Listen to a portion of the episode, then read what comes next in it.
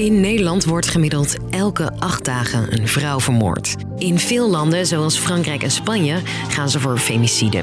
Ofwel vrouwenmoord, woedend de straat op.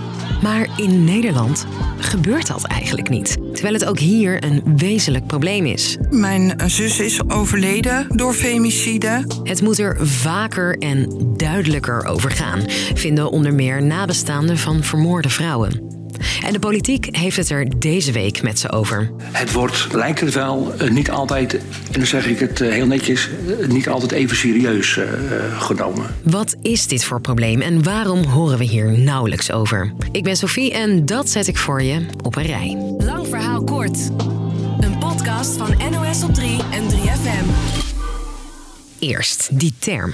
De feministische auteur Diana Russell schreef het woord in 1976 voor het eerst op. Betekenis: het doden van vrouwen door mannen omdat ze vrouw zijn. A substitute for the gender-neutral word homicide. Maar dat is misschien wat vaag. Wat het probeert duidelijk te maken is dat een moord op een vrouw vaak anders van aard is dan die op een man. Mannen zijn weliswaar vaker slachtoffer van moord dan vrouwen, maar kijk je naar de relatie tot de dader, dan zijn er grote verschillen. Een man stak zijn ex-partner dood. Een vrouw door haar ex werd neergeschoten. Ex of partner? Uh, mijn zus is echt op gruwelijke wijze vermoord op het moment dat zij de relatie wilde beëindigen. In zo'n 60% van de moorden op vrouwen is de partner of ex-partner de dader. Vaak hebben ze dan al langere tijd te maken met huiselijk geweld, bedreiging of stalking. Dat was ook het geval bij de 16-jarige Humera. Humira werd gisteren rond 1 uur vermoord. Ze zou buiten de school zijn opgewacht door haar ex-vriend Bekir E. Zij werd al lange tijd bedreigd en gestalkt door haar ex. Ze maakte verschillende meldingen bij de politie, maar het werd niet herkend als signaal van iets dat uit de hand kon lopen. En dat gebeurt vaker. Afgelopen week werden twee vrouwen gedood. Begin dit jaar nog schoot een man in Zwijndrecht in een winkelcentrum zijn ex en haar moeder neer. Volgens het OM stuurde de verdachte zijn ex op de dag van de schietpartij een berichtje met de tekst tot de dood ontscheidt. Als het zo geregeld gebeurt, waarom horen we die term dan zo weinig? Er wordt in Nederland wel over femicide geschreven, maar niet over femicide geschreven. Daar bedoel ik dit mee. Luister naar deze politiewoordvoerder. Op dit moment uh, lijkt het erop dat het in de relationele sfeer gebeurd is. Het wordt vaak geen femicide genoemd, maar. Het speelde zich af in de relationele sfeer. Het ging om eerwraak. En dan kun je denken, ja, boeiend hoe je dat noemt. Het maakt het niet meer of minder erg. Maar door de moord op vrouwen, eerwraak of familiedrama te noemen, blijft het achterliggende structurele probleem onzichtbaar, vertelt Paula Thijs. Zij is van Atria, een kennisinstituut over vrouwengeschiedenis.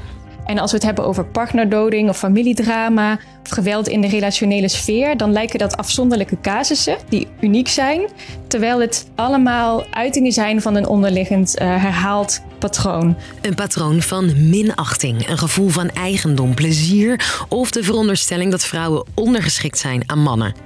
En opvallend vaak na het verbreken van een al dan niet vermeende relatie.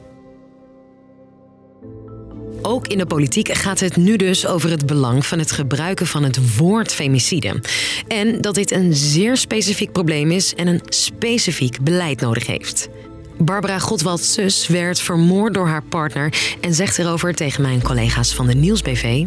Veel mensen kennen de term niet. Ja, en als je de term niet kent, kan je hem ook niet gebruiken. En ik denk dat het ook moeilijk is voor de overheid om het probleem te erkennen. En daar zijn volgens experts nog wel stappen in te nemen, vertelt Paula Thijs van Atria. Nee, we hebben nog niet genoeg beleid op femicide. En dat komt omdat er nog weinig kennis is. Uh, zo herkennen uh, mensen in de praktijk, zoals politie of instellingen, uh, de signalen zoals stalking die voorafgaan aan femicide nog niet voldoende. Dat herkent Barbara ook. Ja, de dader heeft bijvoorbeeld een keer het huisdier bedreigd, hun hond, met een schroevendraaier. Daar is politie bij aanwezig geweest. De politie heeft dat niet herkend als een rode vlag die een voorloper zou kunnen zijn van femicide en daardoor haar ook niet hierop geattendeerd. Dat had zeker wel geholpen. In bijvoorbeeld Frankrijk ligt er nu een aanpak. Daar zijn feministische organisaties een paar jaar geleden begonnen met protesteren en aandacht vragen voor femicide. Vertelt onze correspondent in Frankrijk, Frank Renaud. En je merkt dat dat tot een enorme discussie heeft geleid in Frankrijk. Veel grote kranten, grote televisiestations begonnen erover te berichten ook. En dat heeft ook de politiek in beweging gebracht. En daardoor merk je dat de huidige regering in Frankrijk van president Macron extra maatregelen heeft genomen. De deelnemers aan de gesprekken in de Tweede Kamer, zoals advocaten, nabestaanden en andere belanghebbenden, hopen dat dit ook in Nederland gebeurt. Dus, lang verhaal kort. Vrouwenmoord komt in Nederland geregeld voor. Toch is er weinig beleid bij politie en instanties om het aan te pakken. Het gebruik van de term kan volgens experts daarbij helpen. Wil je meer weten over dit onderwerp? Eerder maakten we er ook een explainer over. Het linkje kun je vinden in de show notes. Dank voor het luisteren en morgen zijn we er natuurlijk weer rond de klok van 5.